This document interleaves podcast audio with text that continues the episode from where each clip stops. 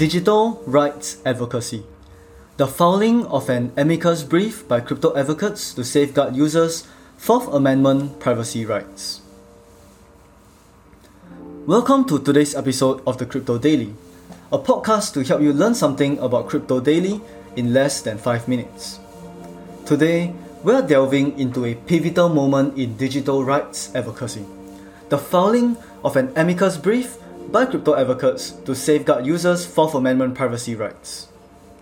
If you enjoyed our podcast, do join our free newsletter at cryptocavalry.com. In a landmark move that underscores the tension between privacy and regulatory oversight, the DeFi Education Fund, DEF, has filed an amicus brief in support of James Harper's appeal against the Internal Revenue Service, IRS. This case traces back to a 2017 court order compelling Coinbase to relinquish data from over 14,300 users to the IRS. A move that Harper and privacy proponents argue breaches the Fourth Amendment's protection against unreasonable searches and seizures.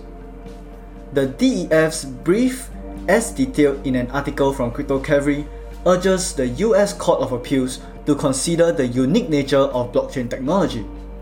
Unlike traditional financial systems, crypto transactions recorded on public ledgers can potentially unveil an unprecedented level of personal detail, extending beyond simple transactional data to potentially expose individuals' political affiliations, familial ties, professional engagements, and even religious beliefs.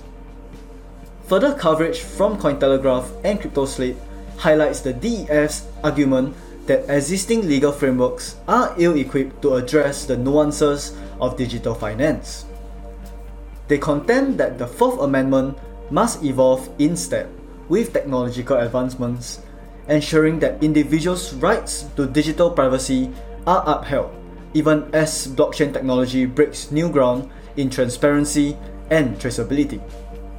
This case isn't just about one's individual fight for privacy. It's emblematic of a larger struggle to define the boundaries of personal privacy in an increasingly digital and interconnected world. The outcome of Harper v IRS could set a significant precedent, influencing future cases and legislation concerning digital privacy and government oversight. As we await further developments, this case prompts us to ponder what balance should be struck between regulatory scrutiny and individual privacy? How can legal systems adapt to emerging technologies that challenge established norms? And crucially, what implications will this have for the future of digital rights and personal freedom in the cryptosphere and beyond? That wraps up today's exploration of digital rights in crypto. As the digital landscape continues to evolve, we are bound to see more regulatory struggles and changes in the crypto world. Stay tuned for more exciting news from the world of cryptocurrency in our next episode.